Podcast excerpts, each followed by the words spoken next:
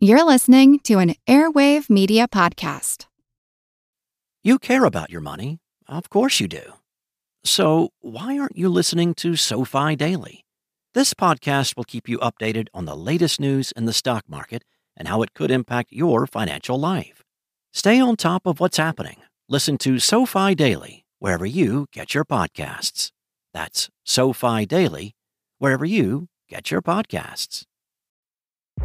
Tech moves fast, so keep pace with the Daily Crunch podcast from TechCrunch. With new episodes every day, this podcast will give you a quick overview on everything you need and should know about startups, new tech, regulations, and more. Listen to TechCrunch Daily Crunch now, wherever you get your podcasts. That's TechCrunch Daily Crunch, wherever you get your podcasts. Hey, Earnin investors, we are doing something different today. I'm switching up the format. Usually on Mondays, I do panels, and then on Thursdays, I do individual solo interviews. I'm going to do a panel again today, which normally it would be a solo interview. And the reason why is we are going to talk about the RaDonda Vaught case.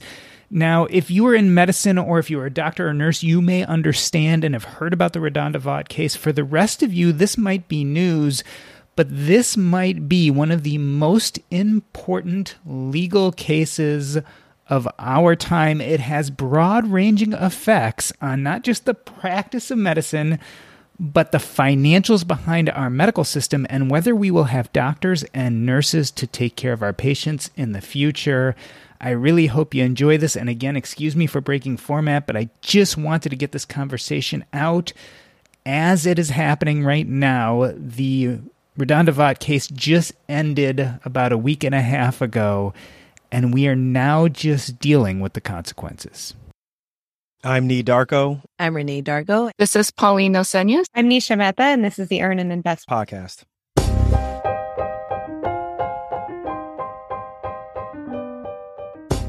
Let me point out some undisputed highlights in the RaDonda Vaught timeline.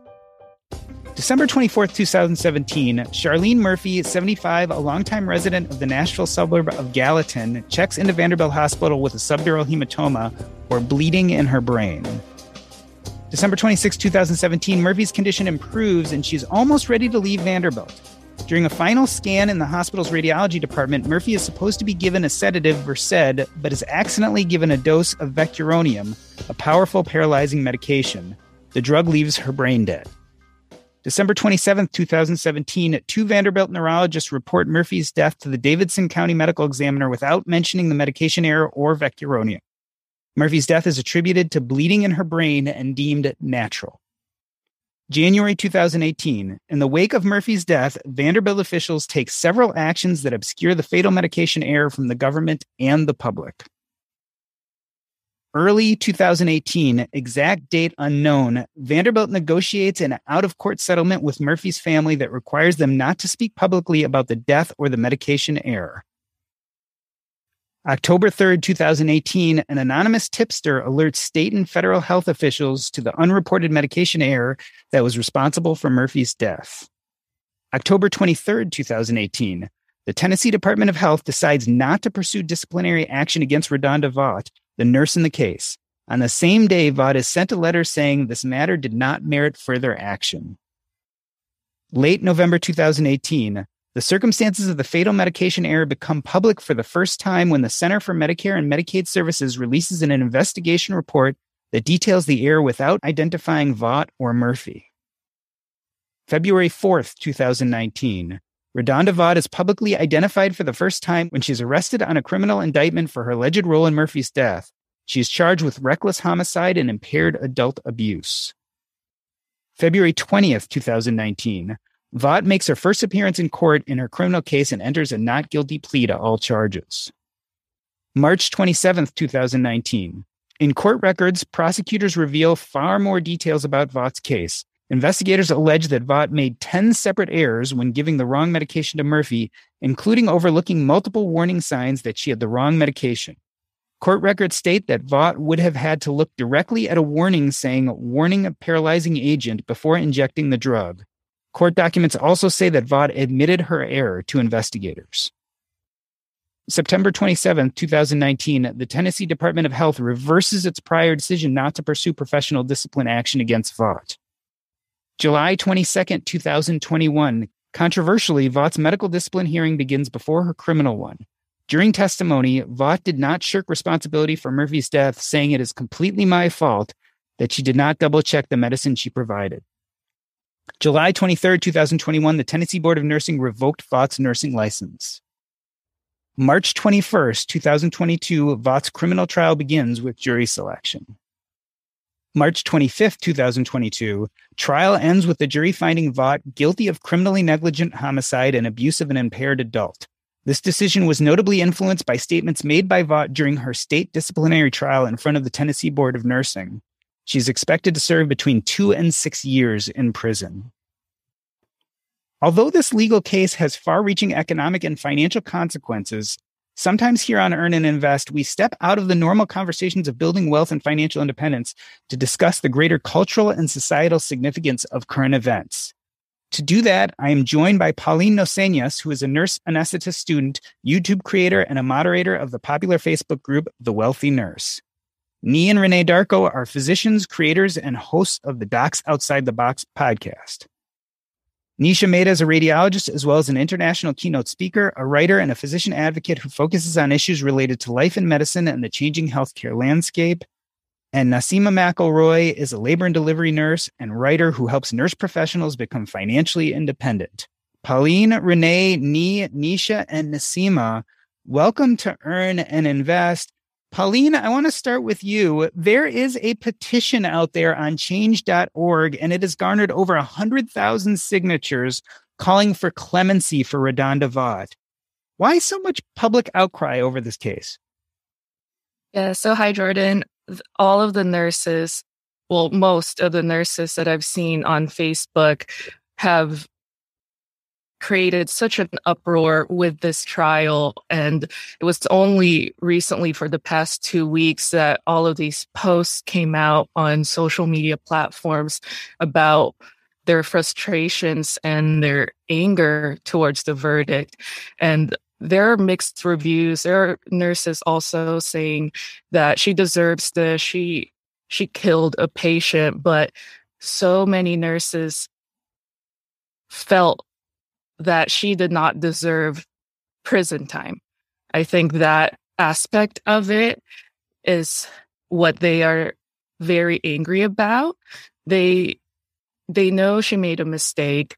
They know that she killed a patient, she caused harm, which is something that us nurses are very passionate about and we're very vigilant in our care in our everyday work life that we swear by our life that we would never cause harm to another patient. So that's why it's so heartbreaking to see another one of our our nurses go through it. I think that was the most monumental moment in the case when she did get criminally charged.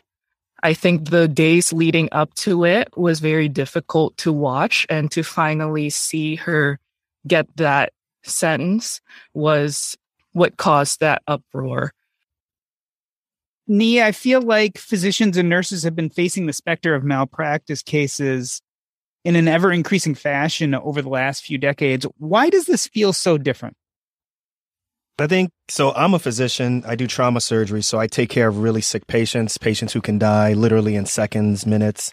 And I work hand in hand with critical care nurses. And I think in some form or fashion, whether you're a physician or if you are a nurse, you can see yourself making this type of mistake right? Like this stuff happens. There are times when, you know, I'm dealing with a trauma patient and I need to take them to the operating room immediately. They may be drunk and we may give them a sedative so that we can intubate them. But because they may have alcohol in their system or something else in their system, they chew through that sedative so quickly and they're trying to get up even though they have a breathing tube in their mouth. And oftentimes we got to say, hey, get that vecuronium, which is a paralytic, right? So and sometimes they got to run straight to that that uh, machine or whatever I forget the name Pyxis. of it, Omnicell or Pyxis or whatever it may be, and they have to override it to get that medication, right? And sometimes mistakes are made. Things happen in a very fast, chaotic, sometimes I like to say organized, chaotic type of fashion. And I think whether me from a physician standpoint who's writing orders or doing a procedure or a nurse who's trying to document and see and take care of multiple patients at the same time, in some form of fashion, I think we all in this case can see ourselves making a mistake. To this extent, it's hard to say, but also at the same time, we know what's going on with the pandemic. We know what's going on with just in general, you know, nurses as well as physicians and other healthcare workers seeing more and more patients. There's more of us or more of them than there is us. This is a very, I think everybody, like, it just brings out the empathy side of them. And then you throw on top of that, you see that the system in general, the hospital system, made a bunch of mistakes, right? They admitted to make a bunch of mistakes. And then she was already technically kind of already evaluated, prosecuted, not criminally. And then there's this like ability or there's this want to kind of clean up now that it came out in public. So at one moment they said they weren't going to do any, there weren't going to be any repercussions or there weren't going to be any further investigations. And then all of a sudden everything changes without her giving, getting a reason. So a lot of this stuff didn't make a lot of sense. I think that's the number one reason why people are really feeling very strongly about this because they can see themselves making something similar. Naseema, I want to get to this idea of systemic versus personal mistakes at some point, but I think right now I want to focus on RaDonda Vaught herself. Nii was saying that we can see ourselves making mistakes, right? Things happen, you're moving quickly. These are difficult situations. On the other hand, when we look at the reports with this case, they've marked at least 10 separate errors made by Vaught. I mean, warnings, alarms, reconstituting a, a powder when she should have known that Versed was a liquid. Is there a limit to honest mistakes? I mean, is there a point where we look at this and say, okay, yes, people make mistakes, but this went further? You know, I literally saw myself in her shoes. I saw myself at the Pyxis overriding that medication. And I, I mean, I, I could see like every step of the way when I read that report, I could see where I could have overlooked an alarm because in Epic, when you go to put in an order, there's 50,000 alarms. Like you don't read them anymore because it's like, it, it's like pages long. You have to scroll through. And yes, I think that she was at fault. But part of being at fault and acknowledging your fault was being able to speak up about it. And I wonder if she hadn't spoke up about it, if they would have found out. Because of the systemic problems that Vanderbilt was facing, I'm sure it would be hard for them to trace that med error back. And so, what it does for us is it kind of penalizes us for saying, okay, I made this mistake. And, you know, here are the lessons that can be learned. Yes, you know, our mistakes can be fatal, but to be criminally prosecuted for it is what is really hitting home for us. And yes, we do take responsibility. I have made med errors that could have been potentially fatal. And so it's just like you want to be able to speak up because you want a root cause analysis to be able to be done so that you can fix the systemic issues. And that's why we encourage people to speak up. But a lot of people are scared right now. And a lot of people want to do the right thing, but are scared they're going to go to jail for doing the right thing. Renee, it's an important part because what Naseema is talking about right there is what has been termed the just culture doctrine, right? So back in 1999, there was this report by the Institute of Medicine called To Err is Human, and they found that possibly up to 98,000 patients a year were dying from medical mistakes.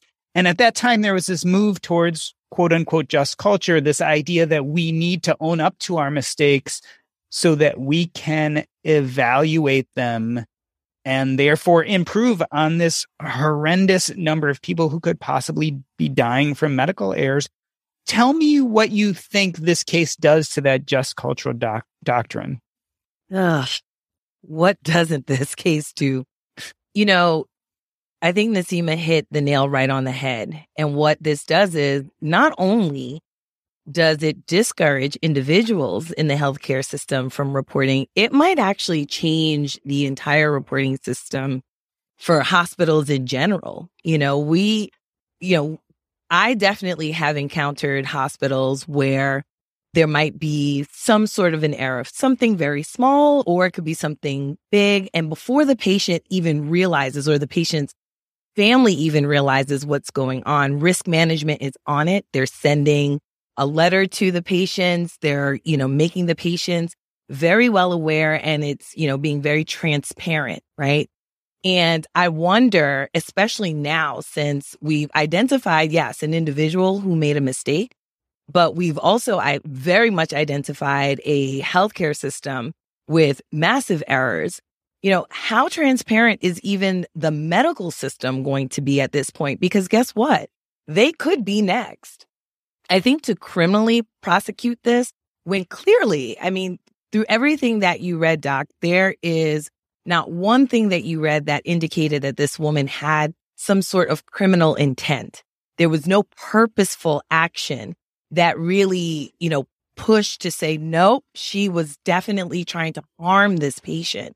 I think that's where I think the the criminal charge really is just a slap in the face when you know, we do everything that we can to take care of patients despite having lots on our plate, so many patients to take care of. Nurses have sometimes 15 patients to take care of at a time. They're being floated to floors that they don't even necessarily work on. We're assuming that she should know that Versed is a liquid. I will tell you you know, that's not necessarily true because if she's not someone who typically even administers Versed, then she may not know that. So, you know, I say all of that to say that I think Naseema is absolutely right. It's going to really discourage people from from reporting, but I think it's going to potentially even change that transparency that we see with hospital systems going forward. You should talk about the difference between negligence and criminal negligence and specifically, Renee was talking about intent. I, I think we all assumed that intent was where the line was drawn. Has this changed things? I think that that's the dangerous part of this case. I think the precedent is a really alarming precedent for all of us. Everyone that's spoken before me has has, you know, really demonstrated the personal side of this, which is mistakes happen all the time and we know that, right? We medicine is a science, but it is also an art. And there is also a lot of live things happening in the moment. And, and mistakes are always going to be a part of the practice of medicine. I mean, human error is there, as in all professions. But the problem is in medicine, it's different because when you make a mistake, somebody could die. Could that happen in other professions? Maybe. But in medicine, that's a daily basis question, right? And as a physician or as a nurse or as anybody who interacts as as a member of the team you know whether you are an ma whether you are the front desk staff everybody can make a mistake right? Somebody could input the wrong allergy somebody could take the wrong patient back. I mean all lots of things can happen and these are all systemic issues that need to be solved when they do happen and they need to be looked at. And if we don't have that system for looking back at these errors and trying to preclude them from happening in the future, we are going to put more and more patients at risk. And so you can't treat a doctor or a nurse or another person who works in healthcare in the same way as you might in another profession, because honestly, people will leave the field, right? If I know as a radiologist that if I am like scrolling a little bit too fast and I miss a bleed on a head CT or I miss a PE st- on a PE study and somebody dies, that I could go to jail for that I'm going to stop reading PE studies and head CTs. I'm sorry. Like I, I've come too far and worked too hard at this point in my life to put my family's life at risk like that. And, and at some point you're going to have people saying, this is not worth it, right? Like I am trying my best. I am giving my all in a system that is replete with challenges, particularly over the past two years. And if you're going to turn around and tell me that if I have a bad day and I do something wrong, I could go to jail for it, there becomes a risk benefit analysis there that more and more people are going to be calculating. And at a time where we're talking so much about the great resignation and all of the issues with shortages in healthcare, to then tell people that there is this precedent of criminal prosecution and potential jail time for actions that were not intended to happen, right? We're not talking Dr. Death here. We are talking like a mistake that no matter how much you could say, I mean, you could think a lot of different things about the circumstances of this case. You can say, hey, this person deserved to lose their license, or you could say, I mean, everybody's going to feel differently about what the consequences of this could be or should be and exactly how negligent it was. But again, we have systems in place through our medical system, whether it is through our medical boards, whether it's through professional review boards, organizational review boards, morbidity and mortality conferences. All of those systems are in place to hold people accountable and to make sure that improvements happen. Adding the criminal justice system as another layer into that process is going to have longstanding consequences for patient care that are not going to be good, right? If we are in healthcare, we all want the best healthcare and outcomes for our families and patients. And everything that has been going on over the past few years and, and that has been expedited by the pandemic is actually resulting in an environment that is ripe for medical errors. And we know that. And that is getting worse and worse. And without identification of those errors in a safe way, we lose the ability and the opportunity to identify flaws in the system and prevent those mistakes from happening the next time. We also risk losing more and more healthcare professionals because, like I said, who wants to practice medicine if you can put into jail or put in jail for a non intentional mistake, right? And I think that that's the thing is like, yes, do you have like unintentional homicide charges if like somebody leaves a gun in their house unattended it you know there there are so many situations where you can say okay these people didn't have intent but they were able to be prosecuted. But i think that the healthcare system actually has to be treated differently in this situation or you will not have a sustainable healthcare workforce. And that is something that everyone on every level whether it's our societies whether it is nationally and legislatively needs to be pointing out in terms of what precedent are we setting and what is the longstanding impact on patient care. And for me, like I'm a policy person. And when I look at this and the impact that it will have on health policy, I do not think that you can allow this precedent to exist because ultimately there are not very many other professions where you regularly would face the the prospect of going to jail for an error you know, we're in life and death situations every day, no matter what our role is in the healthcare system. And if you practice medicine long enough, at some point you're going to make a mistake. And if you start feeling like it's an inevitability that at some point you're going to be prosecuted, you're out. So I, I just think that accountability is different than than criminal prosecution, and we have to draw a very very strong line between those two things. Yeah, I think you're absolutely right. Nisha, you know, Doc, you talked about, you know, criminal negligence. From my understanding, what criminal negligence entails is that, you know, the individual had to have known that she was taking a specific risk that would put the patient at risk, in this case of dying. And I don't think she knew because had she known, I don't think that she would have voluntarily, you know, reported it you know, it's one thing to know that you're putting someone at risk and then you say, well, I'm, I'm just going to take the risk that this is going to happen. If something bad happens, I'll just keep quiet. And if they catch it, they catch it. But that wasn't the case here. She actually did not know that she was putting the patient at risk. She truly thought that she was taking the steps to, to essentially alleviate the patient's anxiety and follow the orders of the physician. Unfortunately, that was not the case. And yes, she absolutely had a number of missteps that could potentially have, you know, completely, you know, avoided this situation. But to, to the end of criminal negligence, she was not aware. And that is obvious by the fact that she reported it voluntarily. You know, sometimes I, I look at things as let's just do the converse real quick. Like, what if she had admitted this occurred, but the patient didn't die? Would she still be under criminal? You know, would she still get any type of criminal prosecution? That's the part that's a little scary because there's a ton of errors that occur that people don't die. And you just happen to find it, catch it, report it.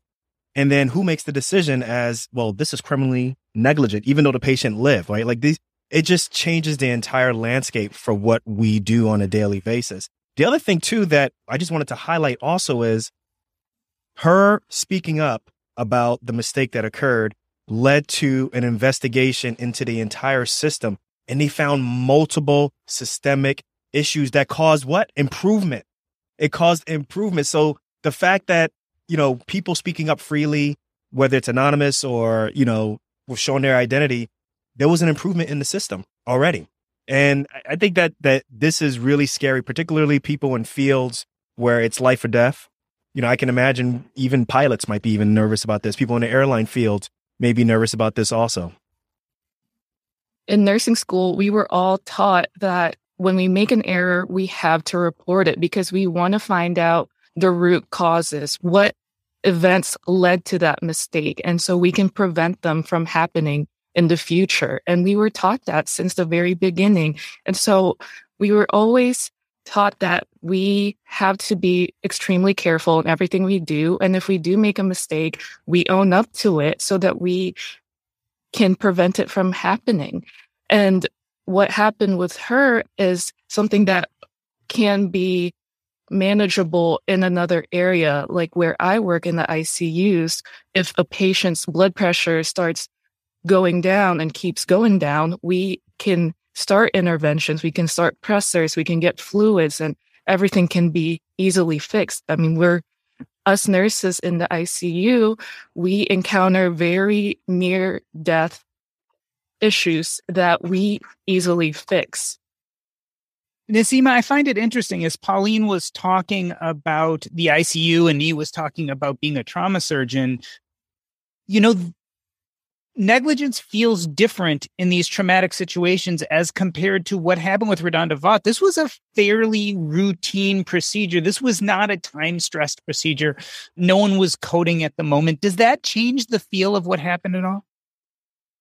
I want to say it does, but sometimes the stress situation also depends on the staffing. It depends on how familiar you are with the area.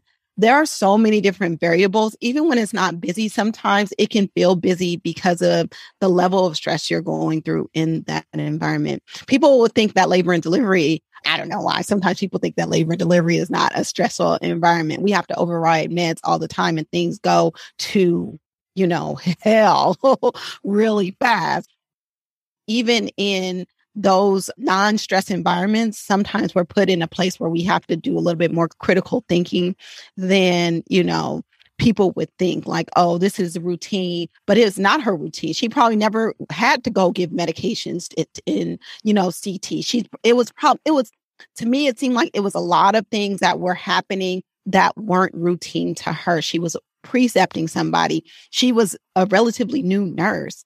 Why was she even like in that role. And I think so, even though it's not like a critical care environment stress, we're overriding because it's a code. We have to consider all of the variables in the situation. And I think that even some of those variables aren't pulled out in this report because they're so ingrained in the culture of medicine that sometimes we don't even mention it because I mean, we're like over traumatized, right? So it's just like you don't remember all those little traumatic things that happen because to us it might be a normal day that, you know, we're overworked or working outside of our scope or our capacity. And I can definitely speak, you know, to the busyness, right, of your environment being the stressor, being the thing that allows you to potentially, you know, be very open to making a mistake. We mentioned kind of labor and delivery. I mean, if you are on a floor where you're, you have young nurses, not young as in age, but young in career nurses, it's nighttime when everybody knows everything bad happens at night. And that's when hospitals put on their least experienced nurses to train. And then you are understaffed and you have patients coming in and out, in and out of the ward, you know, that actually adds to the stress and adds to the ability for medication errors to occur. But that's a systems issue. That is not just an individual issue. I, I, often think sometimes as I'm typing my notes and I, and I have either some crazy outcome or even a good outcome with the patient with whom I'm working, but you know, another, another outcome with another patient who had been sitting there waiting because it was just so busy that night that we just didn't get to it just yet. I often think, you know, if this were to go to litigation, would they look at the entire, would they look at all of the charts, all of the notes? Would they look at all of the times that things were going on during the time that this particular outcome occurred? No, they look at one patient's chart and assume that that was the only thing that you were doing mm-hmm. when it was not. And so I think we need to really think about the fact that the system essentially threw this nurse under the bus. The, the system actually improved. The nurse's life absolutely did not, completely deteriorated. The medical board, her, you know, the nursing board decided, okay, well, since you're going to prosecution, now we'll take away your license. You know, I, I just think that it really shows that hospital systems are not necessarily there to care for patients as much as doctors and nurses are. And hospital systems aren't necessarily there to care for doctors and nurses. They're there to, you know, for their own motives, whatever those may be. But I think that's something that we really need to keep in mind, especially as, you know, we continue to put literally our careers in their hands. I, so I could not agree more with this need to emphasize the issues with the system, right? Like there is so much that is wrong with our system these days that allows these situations to happen. And there's so much that is perpetuated by all these other players that are in the healthcare space who are not directly engaged in patient care, right? And so what happens, all whether so healthcare is a huge piece of the GDP, right? It is a huge percent of the GDP. There are a lot of players who want to put their hands into that into that pot. And because of that, there are increasing directives from above that just get handed down to the healthcare workers. And the healthcare workers have no control over saying this is an unsafe environment.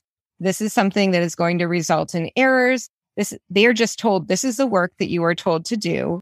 And by the way, your livelihood depends on it. We're going to pay you based on this. We're going to cut your reimbursements. We're going to deny payments unless you do X, Y, Z, whatever. And you're given those directives with no input as to whether or not those are reasonable or not. And so mistakes happen because people are overworked, they're overstretched, they're being asked to do things that sometimes don't make sense, which is why people are overriding things all the time. And people become insensitive to it because at the end of the day, we see it as a calling. We see right in front of us patients and we see doctor patient care that needs to be delivered or nurse patient care or whoever else you're in the healthcare system, whatever your role is. You see your role as the patient in front of you. And so you do what needs to be done for that patient. However, there are all these things around you that are impacting your ability to do what you do well. And until somebody looks at these cases and says, well, hey, who set up the dangerous conditions to allow this to happen. Not only just the institution, but as a society, what do we allow to be perpetuated in the name of profits over patient care, right? And if we don't take a look at those hard things, that's a big problem. The other thing that I want to say about this is also, you know, another big issue that comes across in relation to all of this is the need for all malpractice considerations for people to be tried by a jury of their peers because only the people that are in those situations every day can really tell you how egregious something really is because they can put themselves in that person's shoes and tell you exactly how bad something was and exactly where pieces fell apart, right? And to put somebody in front of a jury who doesn't understand that system, who doesn't understand all the things that are going on, and have that person be responsible for whether or not that person goes to jail or not is is just setting up a system where at some point if you have the right trial attorney they're going to be able to change the wording in a way that is going to make you sound like you are the worst person on the planet regardless of whether or not you did anything with any ill intent and if that is how you feel and i think physicians and nurses and other healthcare workers are so used to just kind of taking the rap for a lot of things that are wrong in the system otherwise, right? We're the person that the patient complains to when the bill is too high, even if we only get, you know, 2% of that bill is our actual payment, or we're the person that is seen as the face of all of these issues. But we get these, you know, patient satisfaction scores that we have to deal with because somebody got mad at us that we didn't give a medication that was not indicated for them. In general, we're so used to taking that feedback, even if it's not our fault, that we forget to step up against it. And I think this case has really brought everyone together and said, Hey, as doctors, as nurses, as healthcare workers, this is something you cannot put on us because it is an unreasonable expectation for you to expect that if we make a mistake, we're going to go to jail. It doesn't matter how egregious the situation was. At the end of the day, if we can be penalized in this way for making a mistake, that is a really scary thing for all of us as we think about how we're going to practice care. Who's going to take on care for risky patients? Who's going to take on risky procedures? Those are the questions that the system needs to be asking right now.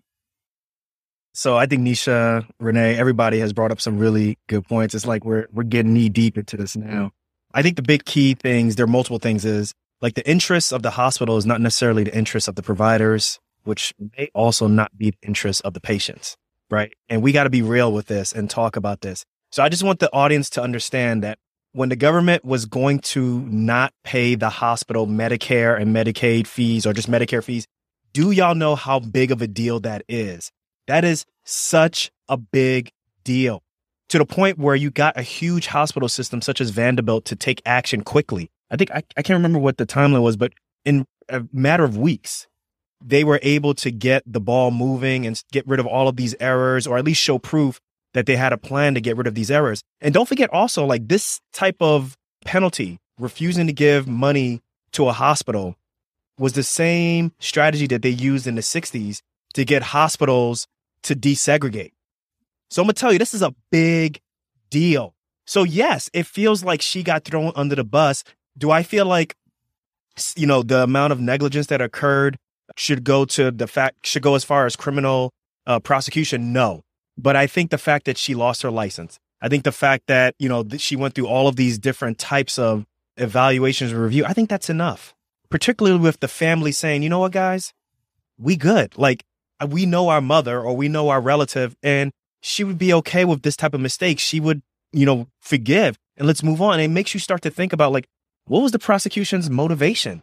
Like for real, for real, like what is the prosecution's motivation? I hate to, to throw that in, but you just start to get all of these different things in your mind. And I think thrown on top of what everybody else already said, these are the things that make doctors and nurses and other healthcare providers say, hold on, not this case. I gotta, I gotta speak up on this one.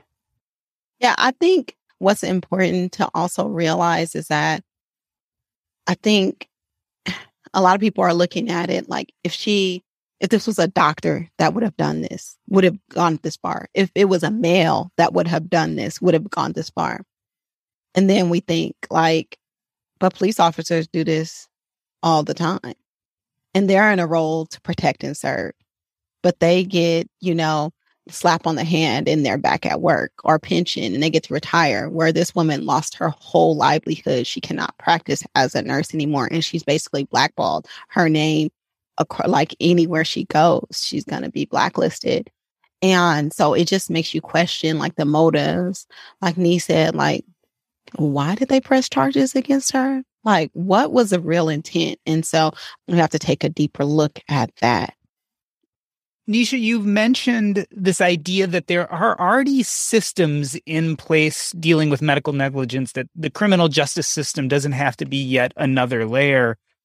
Does it bother you at all that they decided to have the trial for the Tennessee Board of Nursing before the criminal trial and then used some of the information from the Tennessee Board's trial against her in the criminal trial? Yeah. I mean, I think that it speaks to so much reform that we need in all of these processes, right? Because if your if your intent is to improve the system, and that is the reason why these systems are in place, right? They are they're not to criminalize people. They are they are there to improve the system. And if you can't feel like you can be honest in a situation because it's only going to be used against you later, people are going to stop being honest. And I really think that, like, you know, as much as everyone else is upset by these cases, I guarantee you there is nobody at all that is more upset by this system than the nurse herself or about uh, by the situation than the nurse herself, right? She is getting up every day knowing and having to live with that error. And she doesn't want it to happen again, right? I think we all go into medicine because we feel this calling and this need to help people as much as possible. And when we fail at that, we take that so personally and we want to prevent it from happening again, right? I mean, I don't think you could have a more selfless and like honest professional group of people than you do in healthcare workers. And I know I'm biased, but I truly feel like even when you remove that bias, physicians, and yes, you could name off some other professions as well where I think you could make that same claim, but but healthcare workers are there with such a noble calling and they really buy into that and they feel it to their roots. So we have these systems in place where we get to say, Hey, we messed up, right? And we want to do better. And that's the way that the system has always worked. And that's the way that the system will continue to improve itself. And the minute that you start introducing these layers of, okay, well, let's do a fact finding mission and then let's use all those facts against us, you know, in a, in a way that can land us in jail. Well, guess what? Nobody's going to participate, right? The nurse is probably not going to stand up and say what she wants to say. And the people who care about her and have seen the good work that she's done are probably also not going to want to throw her under the bus and have her sent to jail. So you're going to end up in these situations where those cover ups just become worse and worse and more complex and more complex. And speaking from other nurses who voiced out their concerns after this trial, a lot of people I know have said this isn't worth the $30 per hour that we are getting paid as nurses, especially in the East Coast, where it's vastly different from the West Coast, where you have safe staffing ratios. I've worked both East and West Coast, and they are completely different nursing worlds. In the East Coast, you will get three, four patients in the ICU during the COVID surge, five to six in the med surg units, which is completely unsafe, where so many med errors and deaths happened. And it's just insane how nurses are realizing and a lot of people already left their staff jobs to be travel nurses because they realize that they can be paid way more money for what they're doing, the same thing that they're doing. And so people are saying, should I even become a nurse? Should I even become a CRNA? And I told them, we go through a lot of training and we take all of these steps in our practice to to really master our skills and our knowledge. And we can't let that fear overpower our passion for nursing and helping others. And that's what I, I give my advice. That's the advice I give to those who have those doubts and those fears. I'm going to read you a quote here from Bruce Lambert. He's a patient safety expert and director of the Center for Communication and Health at Northwestern University. I quote, best estimates are seven to 10,000 fatal medication errors occur a year. Are we going to lock them up? Who's going to replace them? If you think RaDonda is criminally negligent, you just don't know how healthcare works.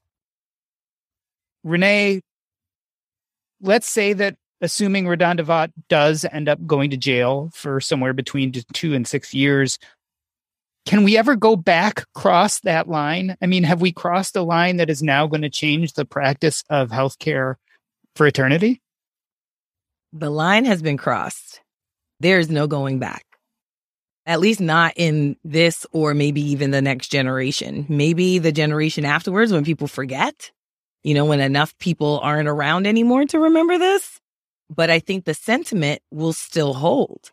The fact that a jury, quote unquote, of her peers could even think that this was criminally negligent is already telling. It, it tells us what society thinks is that like what they think they know about what's going on in medicine.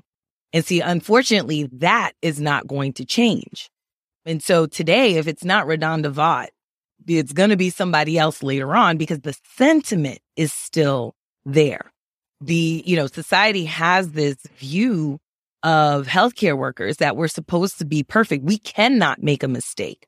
And if we make a mistake, then we need to pay for that because, you know, unfortunately somebody else did. But, you know, I, I think we cannot go back. The question that I ask is how many times are the healthcare workers, the individual healthcare workers, going to take the blame without ever giving any of the blame to the hospital system. In other words, is there ever going to be a time when potentially there's a malpractice suit, or even in this case, a criminal suit, where you finally say, you know what? You know what caused this? What caused this was I was really busy. There were five nurses out. There weren't enough, you know, resources. There wasn't enough PPE. There wasn't enough X, Y, and Z. And this is why, this is what led me down this path to make this error. It is time now for the hospital to get served. It is time now for the hospital to suffer a consequence beyond just, well, we're going to take your CMS money, which is a big deal. But when are we going to say, yeah, I wasn't the only one at fault here. And now I'm going to essentially sue you, the hospital, for putting me in this situation. When is that going to happen? And I know that's extremely controversial. I know that's extremely controversial, but we all know, and I think we've all said it here, that we have been in situations where it absolutely has been not our fault that something potentially led us down the path of making a medical error. And I think that's, I think that's really something we need to start thinking about. Well, I, I actually have been in that situation where I did sue a hospital because they were putting me in harm's way. And it was very unpopular. And I they tried to make me seem like I was negligent for reporting them. I don't know, but it was it was very unpopular. It was very frowned upon. And it was a very hard process. And I think that if I wasn't a strong person, I wouldn't be able to deal with that because of all the hoops that I had to jump through. But I think more people need to do that. And I don't, and the only reason why I knew it was possible was because before I was a nurse, I worked in compliance. So I knew what I could do. But a lot of nurses don't know that. And so we have to take the power back because we are the power in the system. We are the workers. We are the numbers. And so we have to shift that power balance and make them understand that we're not to be played with either, that we need to speak up, that we have, we have the power to speak, speak up for them ourselves and we can. I think that along the lines of what you're saying and what Renee was saying, one of the biggest things is, you know, what point is your empathy used against you? And at what point is your ability to do your job because of what it is that you do compromised by the conditions that you're working in? And at what point do people say, this is enough? I'm not going to partake in the system. And the problem is, is that in healthcare, right? We saw this at the beginning of the pandemic, right? There was no PPE. There were no malpractice protections. And yet we see patients in front of us and we can't not provide care, right? It is like against every fiber of our being. And even if we know we are putting ourselves in harm's way, and even if we know that, you know, whatever care we're giving is suboptimal, we're still going to try our best to give whatever we can give because that's what we do as healthcare workers. And the problem there becomes if you can be put at blame for that. I mean, I remember when we were arguing for protective legislation at the beginning of the pandemic, we got so much pushback about malpractice protections. And one of the things that I kept screaming was kind of, you know, if you tell me as a radiologist that I need to go manage event, well, I could try. I mean, I, I have the ability to understand the words and I've been trained and I've worked on an ICU unit, but it's been a really long time. And if you tell me that I can be sued if I make a mistake, well, then I'm not going to volunteer, right? But if you can protect me and I can go in there and make a good faith effort, I would go in there every day, any day of the week. But if you don't give people those protections, they will not do that job. And what you see in other professions is when people have unsafe working conditions, right?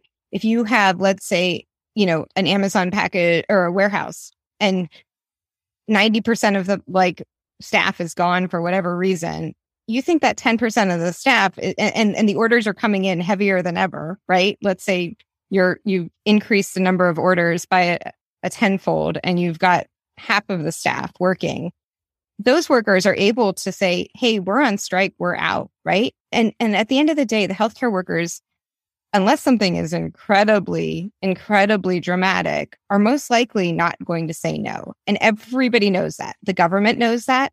The organizations know that. The institutions know that. And at that point, you start wondering, well, is my empathy being used against me? Because I can't effectively advocate for myself and for my patients because I don't have the ability to say, I'm going to leave or I'm going to quit or I'm going to walk out. But then if a mistake is made in those unsafe working conditions, if you're also going to hold me accountable and potentially put me in jail, well, that for me is the straw that breaks the camel's back, right? That is when I might say, Hey, I'm out. And I think a lot of healthcare workers are having that conversation right now and saying, well, if you're going to put me in unsafe conditions and then you're not going to have my back, I, I've, you know, I, I've got to find something else to do because this is not how I can live my life. I think we could have this conversation for hours, but what we're really doing is we're talking about culpability and negligence. And for whatever reason, we have decided to put all of that on RaDonda shoulders. But there are many people who had culpability and negligence who got away pretty easy. Uh, there was Vanderbilt who completely tried to cover this whole thing up and then basically made an economic agreement with the family and had them sign non disclosures. There was the Tennessee Board of Health, which said there's no problem here and moved on until they found out that they were going to be in trouble and then reversed themselves. You wonder why we have this kind of conversation here on Earn and Invest because we're talking about culpability and negligence. And ultimately, when it comes down to it, when we accept these types of things, it becomes us as a society who becomes culpable and negligent when we do not have the healthcare workers or the manpower or the ability to take care of our sick. It's on us.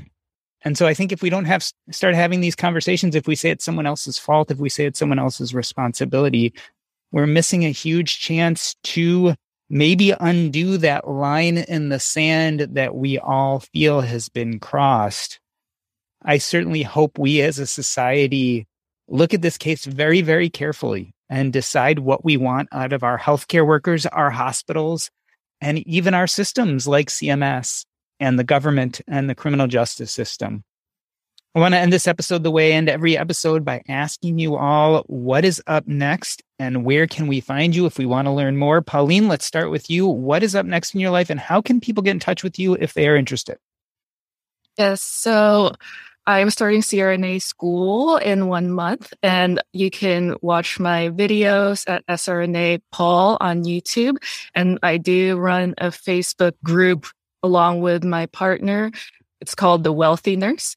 And yes, that's what I am going to be doing. And you can reach me on those platforms. Renee and Nii Darko, tell us what is up next with you and where can people find you if they're interested? We are doubling down on our podcast called Docs Outside the Box. Uh, we talk about money, mindset, and mission. And sometimes we talk about some of these controversial subjects also. So what is next with us is just doubling down on that. You can find us anywhere at drneedarko.com or anywhere you listen to your favorite podcasts, Spotify, Google Podcasts, Apple Podcasts. Just type in Docs Outside the Box, and that's where we will be at. Naseema McElroy, if people want to get in touch with you, how can they? And tell us what is going on in your life. Oh, I am at Financially Intentional at most places. I am transitioning over into the fintech space. I am a community lead at a bank specifically for nurses. So heavy there. So uh, you can find me at useloom.com and on TikTok at Loom Bank. And I'm just focusing my financially intentional platform on raising my trust fund kids and as they are coming into the world and learning that they are rich in their own words. And last, but of course not least, Nisha Mehta, tell us what is up next in your life and how can people get in touch with you? Sure. So um, you can find out more about me and my work at www.nishamehtamd.com.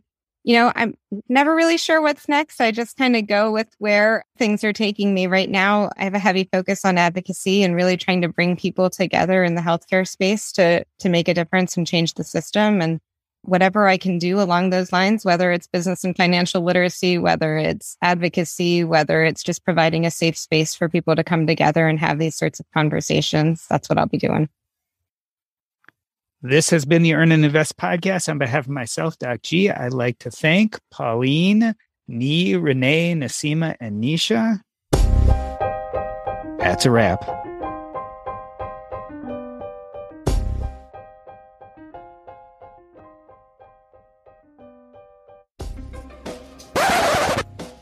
Awesome. There's a lot of ends. Awesome. in there. Yeah. Yeah, lots of lots of ends. now that was great. Thank you guys. I, I knew there was no way we could cover everything. Like I knew Yeah. that we could only touch the tip of the conversation, but um, thought a lot of really, really good stuff came out. Um, Yeah. and I think it really gave people a feel for what some of the why this is problematic because I think just the rest of the world doesn't realize how problematic this is. I, I don't think people think precedent when they look at cases. And I think that's the big thing that people like have to keep emphasizing when they talk about this case is what is like, you know, the 5,000 foot view from this, what's the 10,000 foot view from this, and what's the 30,000 foot view from this. And the 30,000 foot view from this is really, really bad. Scary. Yeah. It's super scary. because I, I agree. I uh-huh. think I, can't imagine healthcare practitioners are going to want to stay. I mean, after I saw this, I was kind of like, phew, I am so excited that all I really do is part time hospice work and I do it really in a much more administrative way. Like, yeah. I mean, I'm glad that I work at the VA, right? When we have mm. mistakes, people sue the VA. They don't sue you as an individual. And I feel like if I had to worry, I mean, I was talking to my husband about this, right? And I was telling him, I was like, at what point do we just say you're not going to do case X, Y, or Z anymore? Because it's just not worth it. Like, I don't want to worry about whether you're ruled as like an involuntary manslaughter because a patient died on your table or because, like, I mean, we don't need to anymore, right? Like, you're financially independent. Let's just walk away. We're done, you know? And I think That part. That part. people are like, I'm out. Like, I, I don't need to deal with this. I don't need to be accountable to somebody who doesn't understand what I was going through. I mean, I feel so strongly about the whole like, we need to be tried by a jury of our peers thing because this is crazy that like somebody who has no understanding of what the circumstances that led up to this case is and somebody that has no way of being able to understand that is ultimately responsible for putting this person in jail. And, you know, I, again, I think you could argue back and forth about whether or not this person should have had their nursing license revoked, but above and beyond that, like we're done. The system has taken care of this problem. What do you hope to achieve by putting them in jail? Like who is being Nothing. right by this person going to jail? We're not improving the system by them going to jail. We're not like improving the lives of the people that she hurt by her going to jail. So like It's not even in setting an example. It's not like, ooh, No, you it's nurses, you better do better. Oh, it's Yeah. scapegoating. That was scapegoating. And the sad part, which you guys all brought up, which I think is very true, is her courageousness in talking about this has made a huge amount of process improvement. Like a, a, number of things were brought to light and probably fixed or improved because she's taking the fall. I mean, I really That's just sad. Yeah. I hope the appeals process takes this all the way to wherever it needs to go, um, such that it it gets reversed. Because I mean, it just feels really, really. Dangerous line. What are the nurses saying, guys? I mean, like I I've got Nurses are scared. Everybody's trying to leave. Nursing students are like, oh my gosh, should I even go into this field? Like, I'm getting messages every day. People are scared. Yeah. Same. I think that that's the thing that like, uh, I mean, I hope that that's getting across in all of the social media and whatever. You know, like I feel like I've posted about this in a few places, and people are like. Oh, thank you so much for talking about this because like none of the doctors are talking about this. I'm like, the, the doctors are talking about it, but I think we do it behind these closed doors and we're just not out there on social media enough. But like I know in our community, I mean, people have been talking about this. Yeah. That's why I wanted to do this too. That, that was my other reason. Again, it's, it's not necessarily 100% in my lane, but it is. Yeah.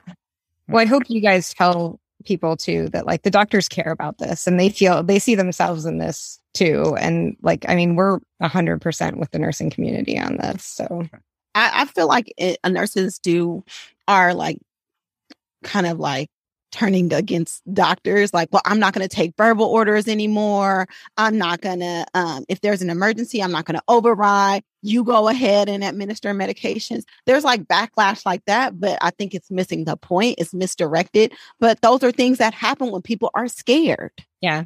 Yeah. And you can't yourself I mean, by any yeah. means. yeah. So, Um, and I think like at some point the doctors are going to say, okay, somebody else override it. You know, like if you're going to, I mean, you, everybody's going to pass the buck up. What are you going to do? You're going to like call an administrator at two o'clock in the morning and tell them to override the well, yeah. I- I- yeah that's what happens Let me tell you something. Be on la- being on labor and delivery where there is often a shortage. I have no problems calling a nurse administrator to come down and do whatever. I've had yep I've called nurse administrators to go find PPE for me because that patient's COVID positive and she's laboring. And I'm not going in there until I have the appropriate gear. So wherever you are, I don't know if you're sleeping or not, but you need to come down here and you need to bring me some PPE. You know, here's the thing. And I think you mentioned it, Doc, um, without even recognizing that you did. You know, you mentioned, you know, Vanderbilt, you mentioned, you know, the Tennessee Board of Health, and then you mentioned RaDonda The problem is that RaDonda has a name. Everybody else doesn't have a name. Yeah. Yep. Yeah. We call everybody else by their system. We call everybody else by, you know, the board, their their organization. But this person has a name. And so we can we can pluck that person from the crowd. But you know, nobody's suing the CEO of Vanderbilt, which the CEO of Vanderbilt probably should be sued. I mean, Yeah. if we're really talking seriously, right? The president of the Tennessee Board of whatever probably should be sued. You know, I want to sue the DA that actually put the charges in. them. I mean, Yes. but But- you know, she has a name, and so she's an she's a very easy target, and you know, it, it's unfortunate. And, and she was powerless. Yeah. She had no she was backing. powerless. Like, she, she had the least money out of everybody Yeah. to fight you this. see this like across the. I mean, if I look at some of these cases that I've taken so personally, like Hasan Gokal with like the administration of the vaccines when they were expiring and going to be thrown away, and then got like, you know, litigated and prosecuted for the all of these things where you're just like, look at the intent before you start, and like, you know, if you start telling physicians that they can never override protocols in the interest of patient safety and and like public health what what are you asking us to do like what is our profession exactly right. This is still in a system where you know patients always tell tell you. Like when you give them a diagnosis and you give them a treatment and they go, well, that doesn't work for me. I know my body. I'm like, so which is it? Like, are you the standard or are you the exception? Because I don't know what to do anymore.